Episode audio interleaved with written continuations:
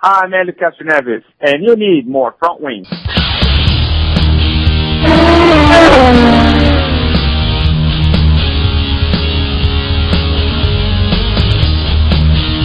Hello and welcome to another More Front Wing podcast. I'm Steph Wallcraft, joined by my co-editor Paul Dalby, as tends to be the case.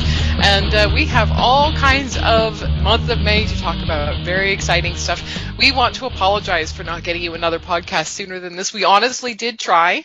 It just really didn't work out. I was in a hotel room last week in Indianapolis on Wednesday night, and we tried to do it, and the Wi-Fi was just too spotty. Paul tried about six different ways to get it to connect, and it wouldn't. It wasn't working. So we just ended up having to let the whole idea go. But here we are, back again, and we've got some, lots of um, really exciting stuff for you. We had a chat. Well, uh, Paul had a chat with Pippa Mann. Maybe you want to tell us a little bit about what's coming up in that interview, Paul. Well, we had a great chance to talk to Pippa, get up to date with her Indy 500 program, and get a little bit uh, background on how the whole Race with Pippa and the Susan G. Komen Foundation all came together, and, and really what led them to the program that they're they're running this month at, at, at Indianapolis.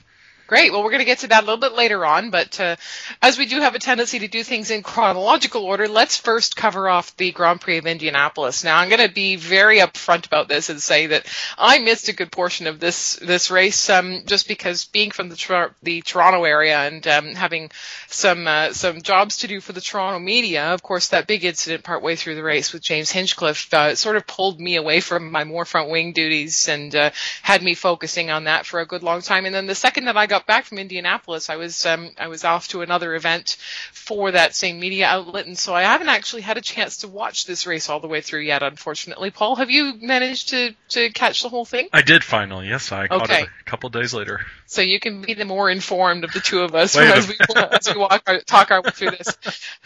Um, I guess the natural place to start on this is with the start. Um, I can tell a very very personal and anecdotal story on this. I happened to be standing in pit lane while this whole thing happened, and uh, it gave me quite the the very in my face perspective on exactly how dangerous this sport is. Not that I didn't know that, or any of us don't know that, but um, what basically where Saavedra was when he started, when he rolled up and stalled, if you drew a straight line right across pit lane from where he stalled, that's where I was standing.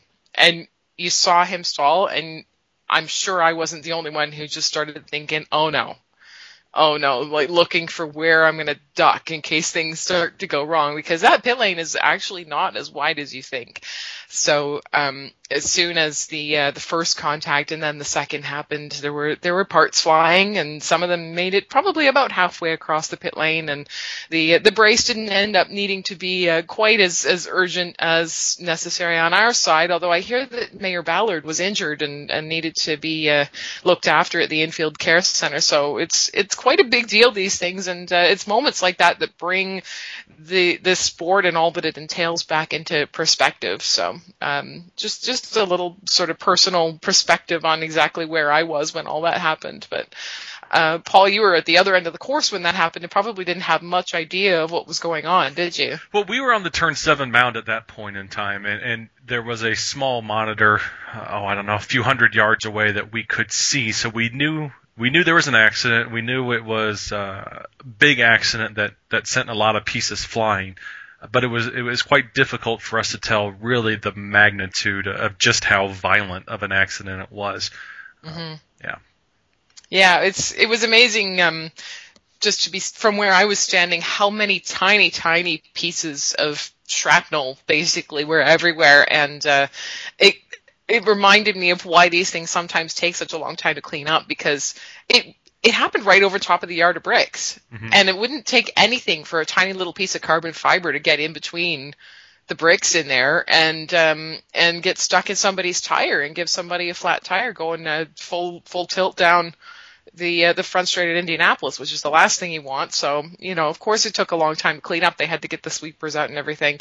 Um, and of course, these cars are intended to shatter when they get into an impact like that, as we know, because it's meant to diffuse um, energy getting to the driver and causing more injury to the driver, which is uh, demonstrative of the incredible safety leaps that this sport has made over the last few decades. So, very grateful for, all of that. But it does, of course, bring up the question of should IndyCar be doing standing starts at all? And I'm not sure that um, they may not have thoroughly thought this one through in terms of the fact that there there is no catch fence on the inside of pit lane and no way to really guard the people on pit lane should an incident like that happen to have gone much more wrong. And the way that Aleshin got in underneath Saavedra, I, I'm actually a bit surprised that you know, it could have gotten a lot worse than it did. So um, you know, I'm just surprised still that IndyCar and the Indianapolis Motor Speedway allowed that many people that close to the start with no protection basically to speak of. There was, mm-hmm. you know, you have that four to six foot no man's land with a four foot wall there. There's nothing. There's nothing to protect those people from shrapnel that's flying. And let's be honest, IndyCar doesn't have the best record of standing starts. Um, you know, I think back. I think Houston was that where they had the the accident yeah. last year on the standing start. Uh, I don't know that they've pulled off a successful standing start where all the field has gotten away cleanly in any of the events they've done that. You go back to Toronto last year, they they had the aborted one, and then I think on Sunday even they may have have had an issue then. Um, the right, the, but the, here's the difference. In those other ones, it was guys who were toward the back who were stalling, and when you only have two or three rows of guys to get through to get around that that stalled car, it's not quite as difficult a situation. When the pole sitter stalls the car, and I'm going to work really hard not to make any comments here about how many people had predicted that situation going into that race. I, mean, I will. Apologies. Yeah. I will.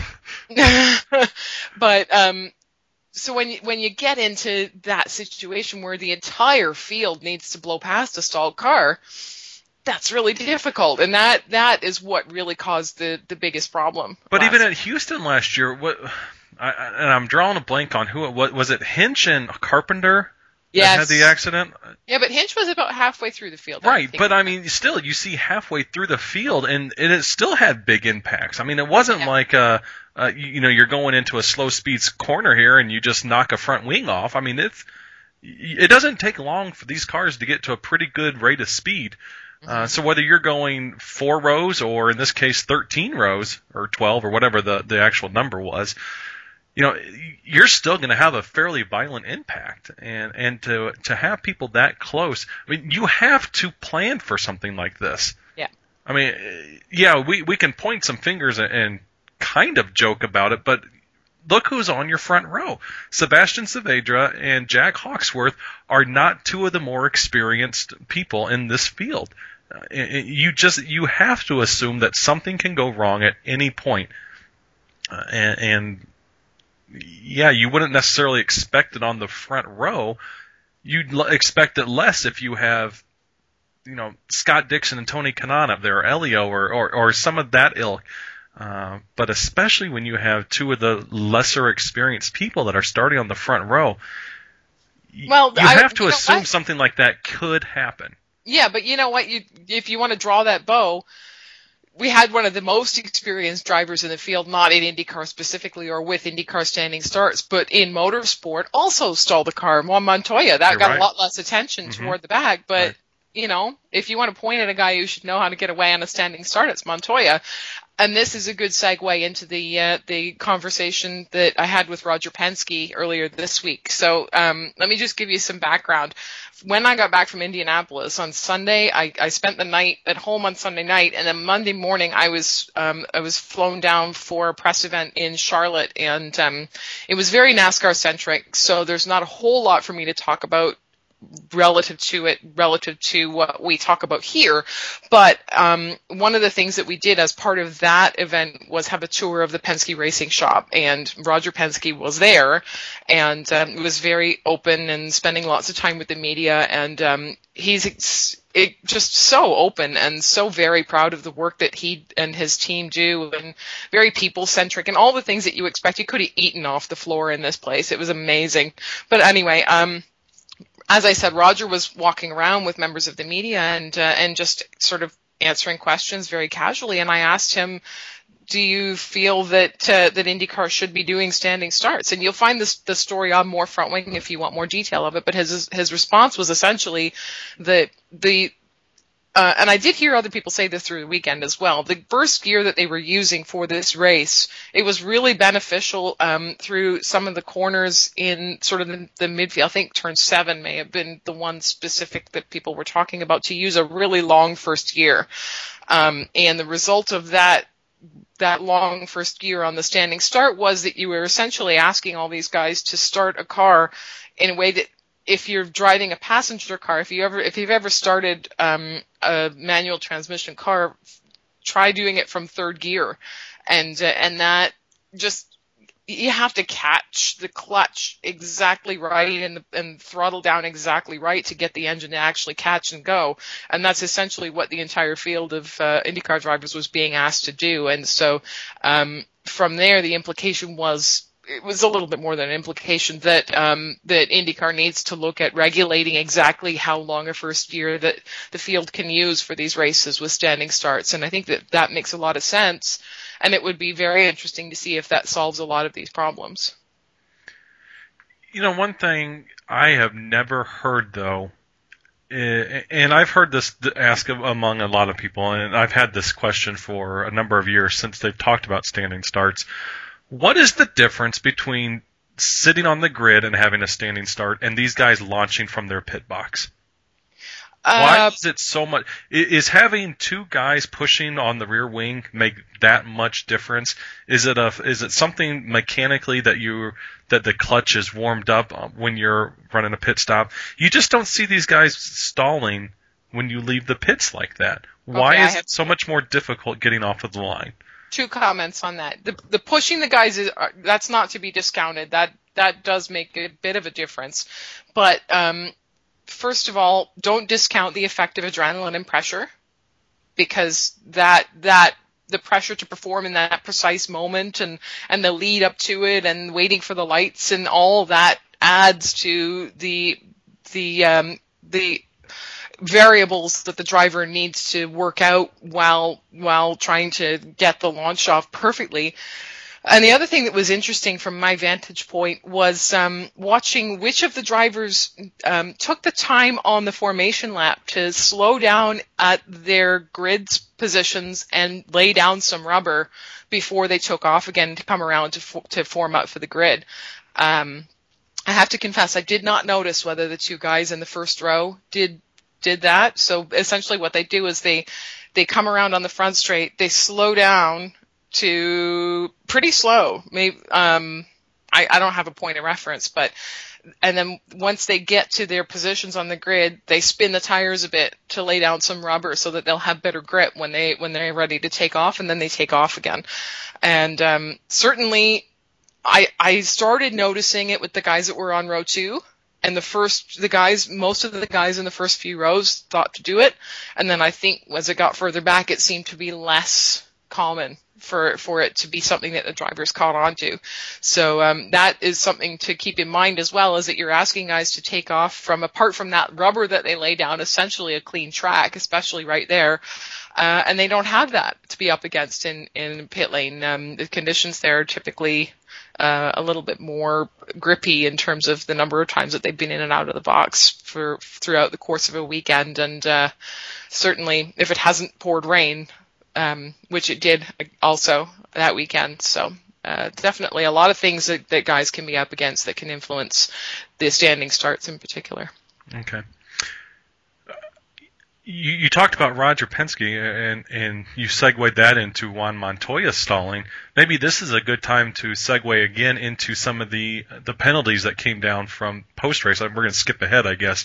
Uh, talk about some of the post race penalties. Montoya specifically driving the Chevrolet yeah. You know, I never actually had a chance to read the story, so I'm going to go find it and I'm going to read it right now because uh, well, to give some some some perspective. We've got uh, well, Chevrolet Chevrolet, got a twenty thousand dollar fine and a ten point manufacturer's penalty for if you read between the lines, IndyCar is in control. Wow. Yeah, oh. IndyCar is accusing them of some sort of launch control, traction control. Uh, it, it's a little bit vague as to what's going on, and, and nobody seems to really have a. Even Marshall Pruett hasn't put anything out yet as to really what the the the uh, what the mechanism was they were using. And it doesn't but say whether it's across the board or on does not. specific cars. No, nope, it does hmm. not. So you have to wonder. Well, Elio was also tagged for something as well, and I don't know if they're related or not. But Elio was specific. Uh, Elio's entry, no. I should say, not his. And and no. Why don't you stop talking and let me read it? Go ahead.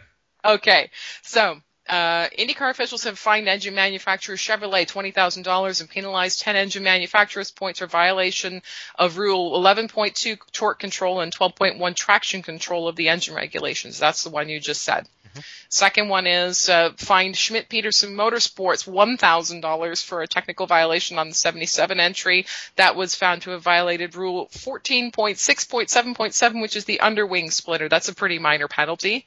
Um, and yes, it is on the winning car, but I don't think that that would have been something that would have clearly IndyCar agrees that would have affected that car's ability to win the race, and so um, that's sort of a not even a slap on the wrist.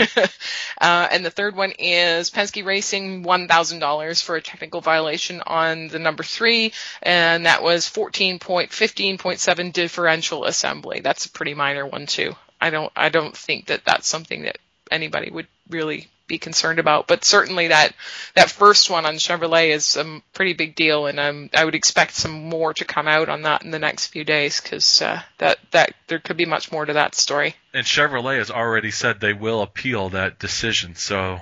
Who knows? Mm. This could start turning ugly again. Remember, it was Chevrolet at this mm-hmm. time of the same year, at the same time of the year two years ago when the whole TurboGate blew up, uh, and Chevrolet did not uh, I think it left a poor taste in their mouth. Let's say that uh, when they when when Honda was allowed to to reconfigure or re-engineer or use a different turbocharger at the time. So so Chevrolet may already be a little bit jaded, and if this goes against Chevrolet as well, you you have to think they're not going to be they'll be exponentially less pleased. I think having had this ruling go against them for a second time.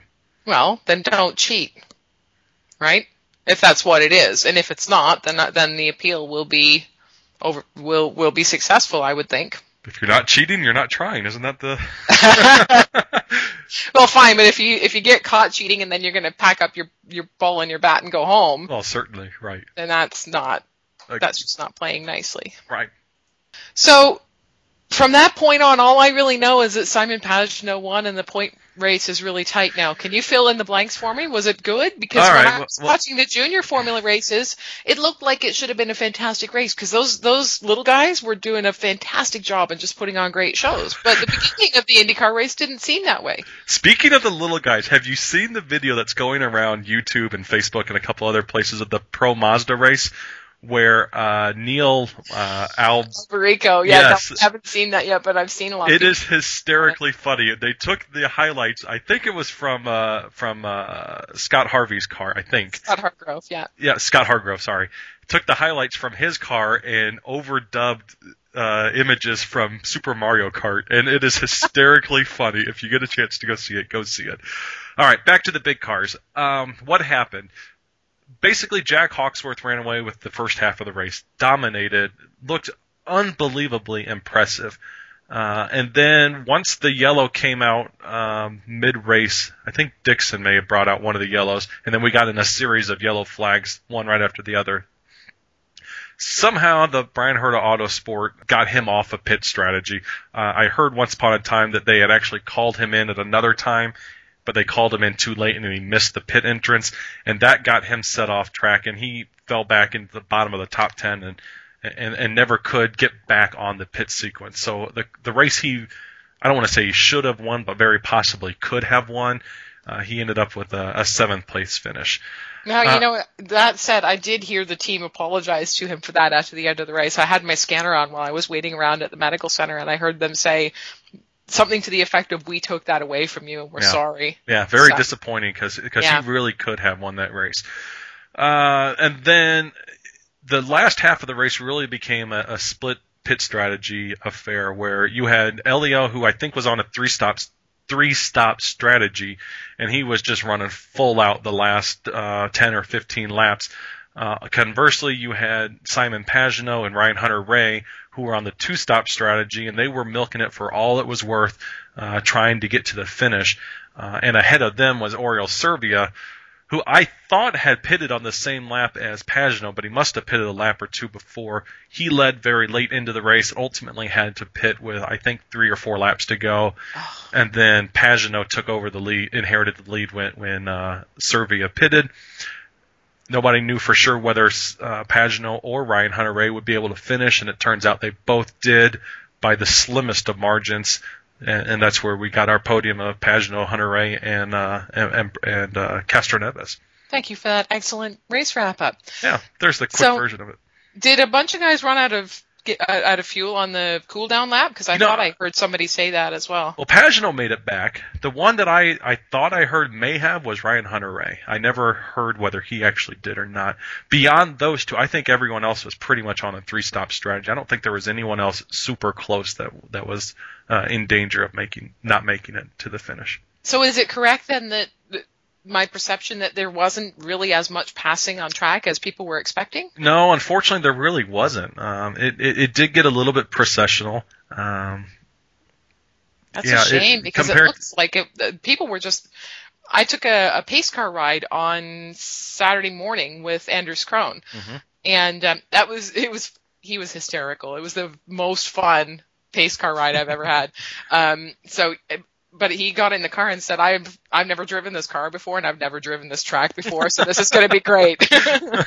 so anyway, he did the one lap, and uh, he did lose. He he did overcook it just in a couple of spots, but nothing severe. And when when he came around to finish the lap, he said, "This track is freaking awesome," and was going on about how much passing there was going to be, just like everybody else, right? And as you drove the track, as I was in the car going around, you could see it. You could see what he was talking about and exactly where the opportunities were, but it just never panned out, and I don't know why.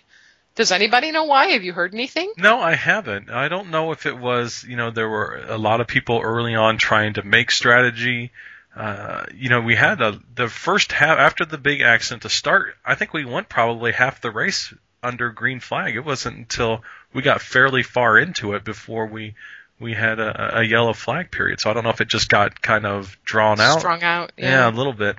Uh, there was passing for sure, especially I thought on the north end. Actually, there was more passing than I was expecting. Kind of there the turn one and two. Um, not much on the far south end where you kind of came off at the south chute and back onto. I think that was turn 12 where you come back into the turn one of the oval. Uh, turn seven, there was some some good passing there, uh, particularly in turn seven uh, unless you took the Martin Plowman approach and, and kind of went helicoptering across the track as he did to uh, Franck Montagny. Uh, right. But, uh, yeah, I but- shouldn't be laughing. That's actually quite. It was a scary moment. it sounds like. Yeah, but You were right there, weren't you? We had you just left. I was there with Jackson. Jackson had kind of gotten a little, uh, little antsy, I guess, sitting there on the mounds and, and kind of wanted to go walk around. So we had just left and, and had gotten over back to the tower terrace by the yard of bricks when that happened. Okay. But as for why there wasn't as much passing, I really don't know. I, I think a lot of people were expecting it to be a little more action packed, and it just it just didn't pan out that way. Right. Well, one thing that did get to be action packed out of the result of it all was the points race, which is now extremely tight going into the 500, and there's tons of points to be found throughout the two weekends of uh, of the traditional month of May. So with Will Power just one point ahead now of Ryan Hunter-Reay and Simon Pagenaud five points behind, and those are three guys. You know, some people would argue, maybe with the exception of of Ryan Hunter-Reay, that that you don't look at as being the strongest contenders to to do extremely well um, throughout the 500 weekend. Although I'm sure many of us would be happy to see any of them prove that wrong. Um, Elio and Dixon are both tied 40, uh, I think 41 points behind Pagenaud. and those are the two that you might expect to see make leaps and bounds in the points race as we come through the uh, the next two weeks. So a very interesting situation right now in the in the championship hunt, and will be uh, fascinating to see how that plays out. But you know what a 40 point deficit means at this point? It's not quite a race Absolutely nothing. at this point in the season. Absolutely nothing. no. Especially when there's a, up to 145 points on the line in the next two weeks. Yeah. Could be big swings coming. We'll see. Big, big swings. So before we move on from the Grand Prix of Indianapolis, let me just uh, quickly talk about all the things that happened in the Mazda Road to Indy because there was uh, there was some very interesting stuff. I think um, with the exception of the fact that Scott Hargrove won both of the Pro Mazda races this weekend, every single race had a new winner for for each of its series uh, this season.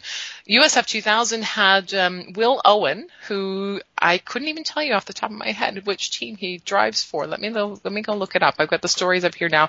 Um, and it's uh, I'm so I'm stalling because I can't find it. and Pabst Racing, that's right, huge victory for that team. Very small team in the in the USF 2000 world, uh, and it was another small team and uh, and lesser known driver, although maybe maybe um, a little bit more common a name given that he's had some more success in his early career. Adrian Starrantino for JAY Motorsports, two teams that certainly um, are not stalwarts in victory lane in the USF 2000 series. So uh, great to see both of them get rookie wins uh, out of that weekend, and um, what a way to do it at the Indianapolis Motor Speedway. Uh, as I mentioned, Scott Hargrove has. Um, that massively closed up the points lead that Spencer Pigot had in Pro Mazda after he swept the first four races of the season and had a massive lead, but Scott won both of the races at IMS and uh, brought that championship to within five points. So that'll be interesting to see where that goes from there. And in Indy Lights, finally, Matthew Brabham has uh, has scored a victory, and I think a lot of people expected to see that happen a little bit earlier than it did. Uh, but I think he's he's finally starting to get the feel for this car and get things together the way he likes and so I think everybody should probably uh, start looking in their mirrors because uh, he's uh, he's going to get on a tear any time now. And uh, Luis Razia, and I apologize if I'm not pronouncing his name correctly. I, there's a there's a lilt to it that I can't quite get. Um, his uh, maybe not as well known name because he didn't come up through the Mazda Road to Indy ladder, but certainly had uh, quite a great deal of success in Europe. He's been a Formula One test driver, and uh, he's he's very very talented. And um, for those who've been watching, not all that surprising, but uh, certainly ours um, happy to see him in uh, victory lane for the first time in Indy Lights this year for um, Schmidt Peterson Motorsports. And uh, I, I was remiss in not mentioning that uh, Matthew Brabham is driving for Andretti Autosport, of course, the, the junior of the UFD cars in uh, in that stable for this year. So, moving on. I think we are ready to start. Oh, before we talk about the month of May, let's talk. Let's tackle this um, topic that came up yesterday uh, on morefrontwing.com. Again, I mentioned that I was at this event with Ford down in uh, Charlotte this week, and it just so happened that they brought some Ford executives down for this this uh, media event, and one of them was Edsel Ford II, who I um, was seated with at dinner yesterday at uh, at this event, and I just asked him in passing. The in some of the circles I run in, there's a rumor going around that you guys are interested in going IndyCar racing, and he said, "No, no, no," and uh, he was quite emphatic in, in conveying that it's not uh, something that, that Ford feels is in their best commercial interest. There's no one in the stands, he said, and um, he, I believe his exact words were, "I'll be six feet under before Ford goes IndyCar racing again." Paul. Well, it's disappointing. Um, Certainly puts all those rumors to rest. Yeah, there were. Yeah, there were. You know, we we've been talking about will Ford come back? Will they badge that Cosworth engine? I, I yeah, I, I guess there's not much more else to say, but no, they are not coming back. Um, you know, we certainly hope that there is another manufacturer that's interested enough to to maybe pick up that Cosworth engine. We've heard for a number of years that maybe uh, some of the South Korean, uh, a Kia or a Hyundai may be interested. But as I just saw John Oreovicz post, the Kia Cosworth just doesn't have that same rig as Ford Cosworth did. And maybe that's just us being nostalgic and, and kind of wanting that, that connection again. Um, do we need a Ford?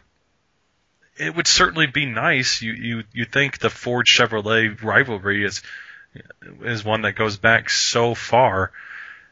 But things well, change, you know. Yeah, there's kind of no right. point in dwelling on it because clearly it's not going to happen. Well, so. it's not going to happen now, but who knows if, if if five years from now things turn around and, and you know IndyCar starts to finally gain the traction that we all hope it does, maybe uh, maybe Ford takes another look at it. And remember that that Ford has has accounts at at Penske because Penske drives their their uh, their their NASCAR Sprint Cup series. Well, all their sprint their NASCAR series are Ford.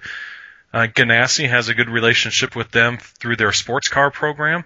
So, you know, a lot of times if Roger Penske pushes something, Roger Penske gets what he wants. So, could we see it down the road? Obviously, what what Edsel Ford has said now doesn't make it look that way, but things change. The, you know, maybe a, a new a new name comes in charge at, at Ford, and, and they're interested in cars. So we're not certainly going to see it for 15, not going to see it for 16, but who knows? You never say never. Ever the optimist you are, Paul. Although, I try. Having said that, Ford does have a new CEO coming in fairly shortly, Mark Fields. I don't know what his position is on motorsport and how much he would be influenced um, by the, the current executives and their opinions. But uh, since you mentioned changes in, in administration, that is on the on the horizon if you want to look at it that way. So. I try to be optimistic. Yes, you are. You're a glass half full kind of guy. The glass is twice as big as it needs to be kind of guy. Uh, so let's talk about the month of May so far. Uh, you're the month of May guy. What have you observed that stood out to you apart from the cold and the rain? Well, that, that's pretty typical of May. Uh, what have we seen so far this month? Well, I, I Kurt think Busch is fast. That's where I was going to start. Kurt Busch Yeah. is fast, but again, has he really been tested? You know, it's hard to say. We, with this short week, it, it's really hard to uh, get a grip on what teams are handling or, or trying to work at. Now, Andretti has for the last several years, excuse me, as they've come to this this four car super team, I guess you'd say, or five car in some instances, they have a habit of, running a lot of early and midweek uh, race trim stuff where they put all five cars out together. So it, I don't want to say it's easy to go fast, but but your your speeds may be artificially high. They're probably still running fairly high downforce. What happens when when they start to to trim those cars out and they get a little bit more unstable? And then we'll see if if Kurt can can keep up. But all indications that we've seen so far are that Kurt is adapting extremely well to this uh, in a practice situation. Now, when we get to a race situation, and, and driver after driver have said this, it's not difficult to go out there and run fast by yourself. When you get out there with 32 other cars, it's a different ball game. So let's not get ahead of ourselves. He's still going to be a rookie when it comes to to to race day, and he'll be a rookie with zero IndyCar experience on race day, or open wheel experience, if you will, for that matter. Um, but certainly, I've been impressed watching him this week and, and what he's been able to do and the speed he's been able to attain thus far in practice. Well, I'll tell you one thing. I had the good fortune of sitting in on a press conference with Michael Andretti during the Grand Prix of Indianapolis weekend, and naturally the topic of Kurt Busch came up.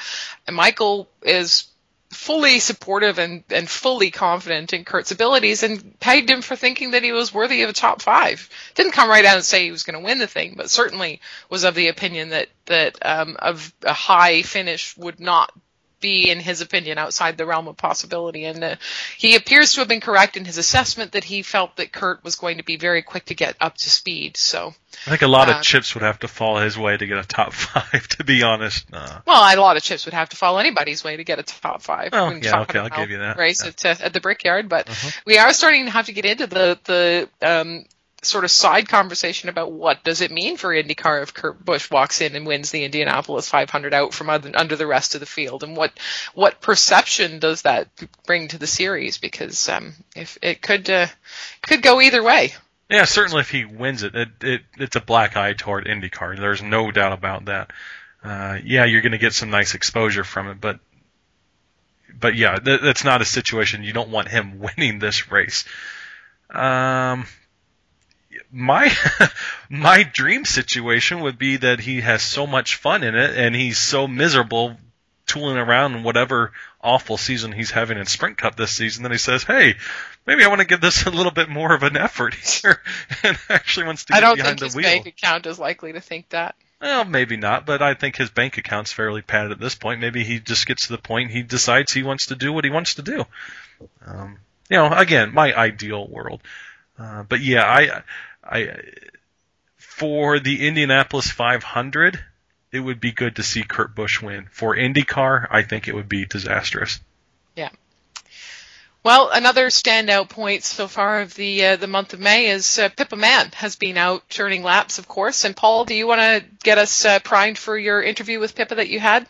Well, she's uh, out with Dale Coyne again this year in the uh, in the Susan G. Komen Breast Cancer Foundation uh, machine, and we had a chance to talk earlier this week about how that project all came together what her goals for that program are and, and really what she's hoping to get out of it and, and, and how we can help her do that. Fantastic. Let's hear from Pippa Mann right now.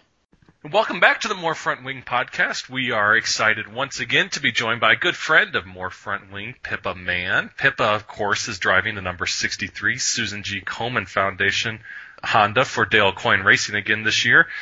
Pippa, a little bit different program this year than what you've traditionally done in the past. Why don't you uh, start us off with the basic for those of us who have been living under a rock and, and maybe haven't heard exactly what's going on with your car this year? Yeah, it's a very cool program and it's a little bit different from the normal. So for those of you who haven't heard, as Paul said, this year for the Indy 500 and we started work on this early this year, we were able to partner with Susan G. Komen for a campaign to raise both awareness and funding out here at Indianapolis Motor Speedway at the Indy 500.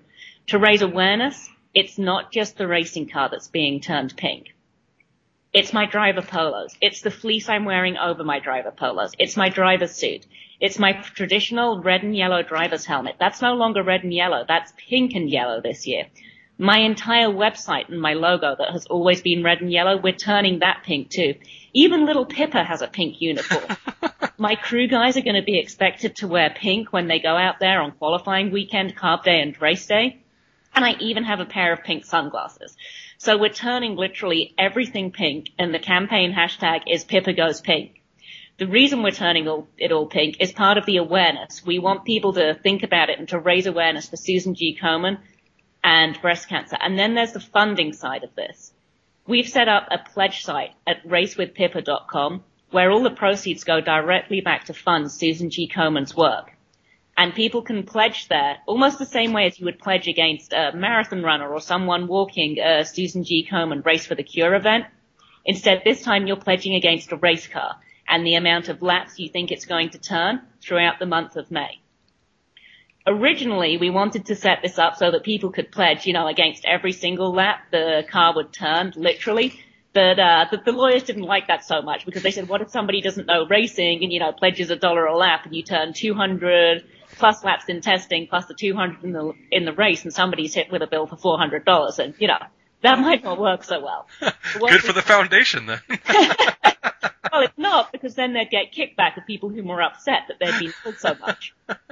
So what we did is we turned it into lap pledge bundles where people can pledge against 50 laps, 100 laps, 200 laps, which is a race distance, or 400 laps, which is effectively 200 laps of testing and 200 laps in the race and they can pledge any amount from a dollar down to one cent to as high as they want. So it's a completely customizable amount and it's a one-time amount and that made the lawyers much happier and it makes a lot more sense to people who don't know racing as well. So, so you mentioned uh, that, that, this has been in the works for several months. How did you actually get started with Susan G. Komen, and how did you bring them to to Dale Coyne, or how did the, the whole program kind of come together? That's a really great, great question. This actually started with an invitation to the Pink Tie Ball here in Indianapolis and Komen Indy, and the idea of turning my race helmet pink, my traditional red and yellow race helmet, turning that pink, and running the Susan G. Komen running ribbon on top of it, then donating it to Komen Indy after the race for them to auction off in one of their silent auctions to raise proceeds. That's how this whole thing started. And from there, this program just kind of grew and grew and grew. And we took it to their headquarters in Dallas and now we have everything pink, including an entire pink car. But the thing with the helmet for me was kind of special because it's been over 10 years since I've changed my helmet color. And I haven't changed my helmet design in that time really either. So I had to find a really good reason to make me want to go do that. And, you know, in Susan G. Komen and breast cancer awareness, I found myself that reason. Now, it's not the first time IndyCar has supported uh, the the breast cancer research funds. I can remember several years ago, maybe 2009, 2010, when IndyCar raced at, at Homestead.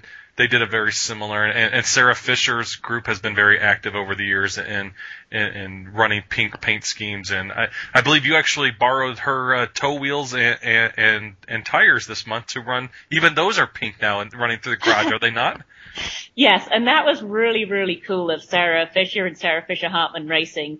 Sarah got in touch with me via text message the evening of our announcement and said to me, hey, you know, did you want to borrow our tow wheels? We still have them all mounted up from Homestead Miami Speedway in 2009. And I said, absolutely. And as I think most people know, Sarah was someone whom I really have always looked up to. She was, I'm going to rewind a little bit. When I was much younger, living abroad racing go-karts, my dad sent me a British racing magazine and the reason he sent it to me is there was an article talking about Sarah Fisher's recent pole position and second place at Kentucky Speedway in IndyCar. And I'd never heard of another female driver doing that well in open wheel before, so it really caught my attention. So when I moved to the US, one of the, my first experiences in the US at the end of that year that really stuck with me was seeing that, you know, they turned their entire team pink for Susan G. Komen, and it was exactly for Susan G. Komen. That's who their previous association was in IndyCar. And I thought it was such a cool program. However, as you know, Sarah is now a team owner as opposed to a driver, and while there have been pink sidewalled Firestones and things in the past couple of years, it, has been a few years since we've seen a pink car for Susan G. Komen. Now, October is normally Breast Cancer Awareness Month, but we don't actually race in October. And the idea was, well, okay, so that's normally the month that they would do this in because it's Breast Cancer Awareness Month, but that's not our biggest stage as IndyCar. Our biggest stage is actually in May at the Indianapolis 500. That's the chance when we have the most possibility to connect with the most people out there for this cause. And so that was the idea that we really took to Dallas that we wanted them to get involved with. And you know, at, at, first they sort of talked about it because it, it October again, it, it is their big month and this is not October, but then once they saw how big the Indianapolis 500 is, th- this idea really started to pick up some steam. Now you've mentioned a couple times you, you visited with them in Dallas. What other f- works are you doing with the foundation? Are you doing anything else uh, outside of Indianapolis directly with uh, with any of their their foundation? Um, at the moment, to be honest with you, we've been so flat out pulling, uh, putting everything together to make this partnership happen and go ahead for this May as opposed to just in May 2015 that we haven't really expanded beyond this much yet. But with the pledge site at racewithpippa.com that's raising money directly back for them and with the various, uh, survivor events and activities that we have going on, some of which are still in the planning stage, out here throughout the month of May at IMS where we're trying to get survivors involved in, you know, various cool things that they wouldn't normally get to do through my program. It, it's a lot of fun. And I think later on in the year, as we get to that October time, I think that's when you might start to see more activation of this partnership, even though it doesn't directly involve me in a race car. One of the really big things about this partnership is that we don't intend this to be one and done. Sure, this might be and probably will be the only time you're going to see the pink Susan G. Komen Dale Coyne Racing IndyCar this year. However, we firmly intend for that car and this program to come back in 2015.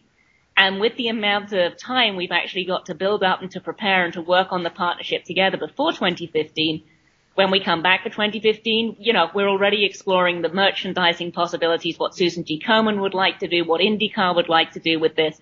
And we're thinking really big with this. We're thinking, you know, not only pink shirts and caps, but we're also talking hopefully pink die casts, maybe pink little bell helmets, all of that kind of stuff. So there's an awful lot that goes into this other than just putting a car on a racetrack. Absolutely. That's, that's exciting that, that there's already talk of 2015 and, and we certainly hope that pans out. Uh, your your crew guys, you mentioned that they're going to be wearing the pink this weekend as well. I can remember a number of years. It may have been 2009 as well when Alex Lloyd drove a a almost blindingly pink car, and uh, I, I remember some of his crew guys at the time. I believe that was for Newman Haas that he was running that with. Um, I can remember some of them were a little little iffy at first, but then they sort of liked the attention. How how have your crew members uh, taken to to wearing the pink this month? Well, here's the thing is that with Alex Lloyd's car, it was actually a very traditional sponsorship. It was an energy drink called Her. Right. However, with all of my crew guys, they get the reason why they're doing this. We're not just asking them to wear pink because it's a logo on the side of the car. We're asking them to wear pink because it means something. And they are all very, very much behind that. I mean, when you think about the statistics, one in eight women in the US is going to be diagnosed with breast cancer. And when you start to, you know, myself personally, you look in your family and most of us have been touched and affected either through our families or through our friends. And, you know, for a lot of women, it's hit them personally because one in eight is such a big and scary number. And so to find someone who hasn't been affected by this is much, much more difficult. Um, you know, it, it's, and so everyone gets it. They understand why they're being asked to wear pink, and they're actually all looking forward to wearing pink because this time the pink really does mean something.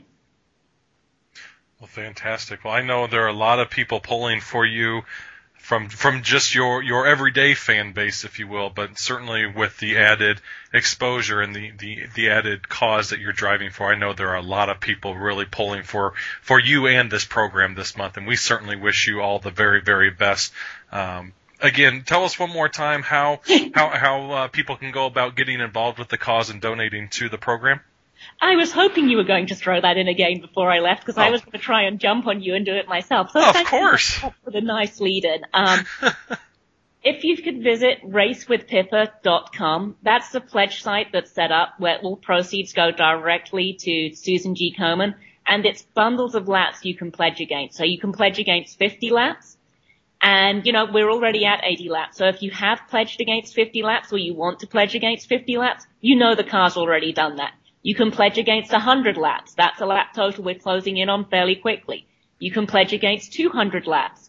Or you can go the whole hog and pledge against 400 laps throughout the entire month. But we just want as many people as possible to A, go and visit that pledge site, and B, even if they don't want to pledge themselves, they don't feel that, you know, they're in a position to, share the website, tell people about it, tell them about our campaign and tell them why we're all out there in pink because the other side of this is the raising awareness side. And so we, we want to do both of those good things out there this May.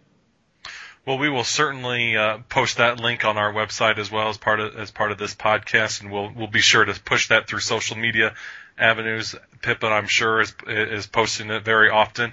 And through the month, through the month, you'll be updating on your your uh, lap totals. I, I assume is that correct?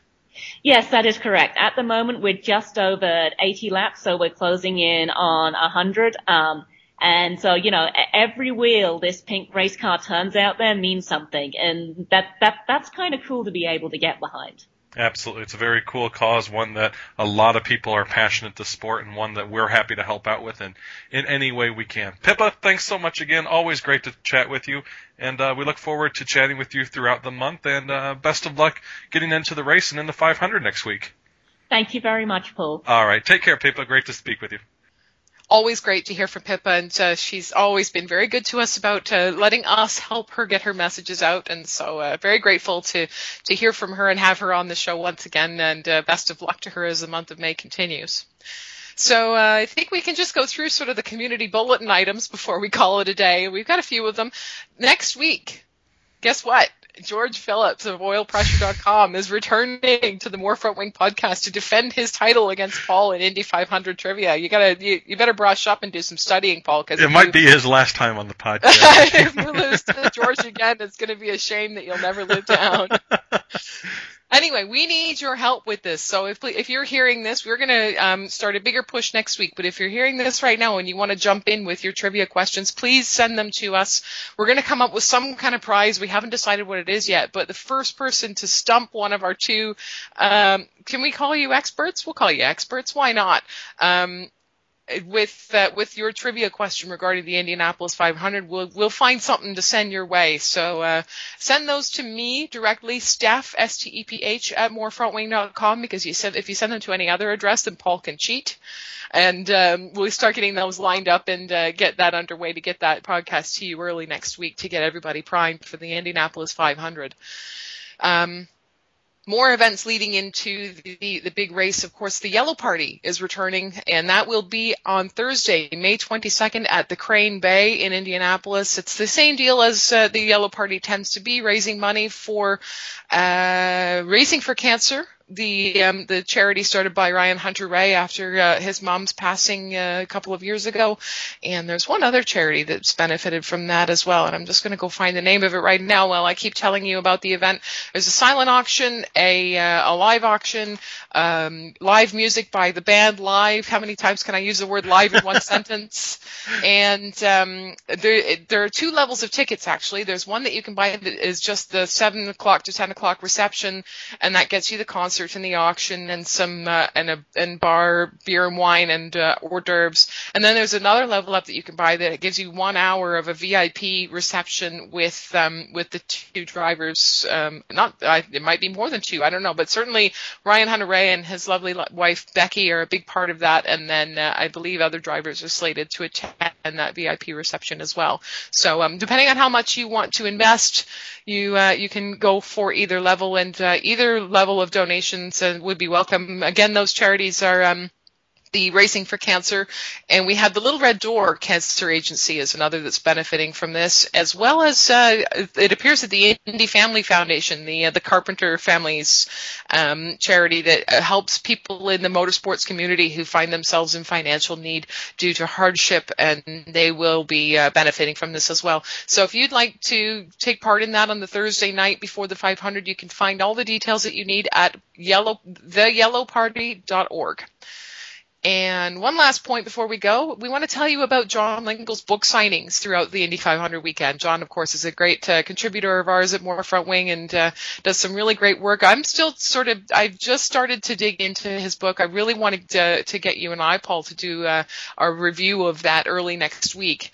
And um, it's so far I'm thoroughly enjoying it. The amount of work and detail that John has put into this is staggering, and um, the the participation that he got from the motorsports community to fully tell um, Lloyd Ruby's story is is really excellent. So I'm I'm enjoying getting into it so far, and I can't wait to read more. John will be doing book signings. There's a reception at the IMS Hall of Fame Museum on the Friday night of Carb Day, and that runs from 6:30 to 9:30. Also involves um, um, a book launch by uh, Jim McGee is written. Uh, Jim McGee, crew, crew, chief of champions. No, he didn't write his own book. That one's by Gordon Kirby, and uh, that one will be Gordon will be there to sign copies of that as well at that reception. And then John is also doing a signing at um, the memorabilia show on Saturday at the Speedway, and that I believe begins at 2 p.m. So, uh, I my understanding is that John will have copies of the book available eh, for purchase that he can sign on location there. So if you haven't picked one up yet and you don't want to pay shipping and you're going to be in town for Indy, please do, do stop by. John would greatly appreciate your support as he continues to work on sales of that book and uh, and uh, funding his work is a good idea. And, and, what time was that event? The which one? The Saturday? Yes. Two, 2 p.m. Okay. at the memorabilia show. Unless we hear differently. I mean, if that if that if something changes, we'll certainly let you know on next week's show. But that that's my understanding at this point. So with all that covered, I think we're ready to call it a day, unless I've missed anything glaring, Paul. I have nothing else to add. Fantastic. Then let's wrap it up, and we'll be back next week to hear Paul get made a fool of by George Phillips again. Wow. Whose side are you on? oh come on! I gotta I gotta make it sound like it's exciting, or nobody will tune in. I mean, George and I, I don't know what could be more exciting. anyway, please send your questions and uh, and help us see who can reign supreme in the uh, the uh, Indianapolis 500 trivia uh, for a second year in a row. And uh, in the meantime, if you need the IndyCar news and views, get a grip with more Front Wing.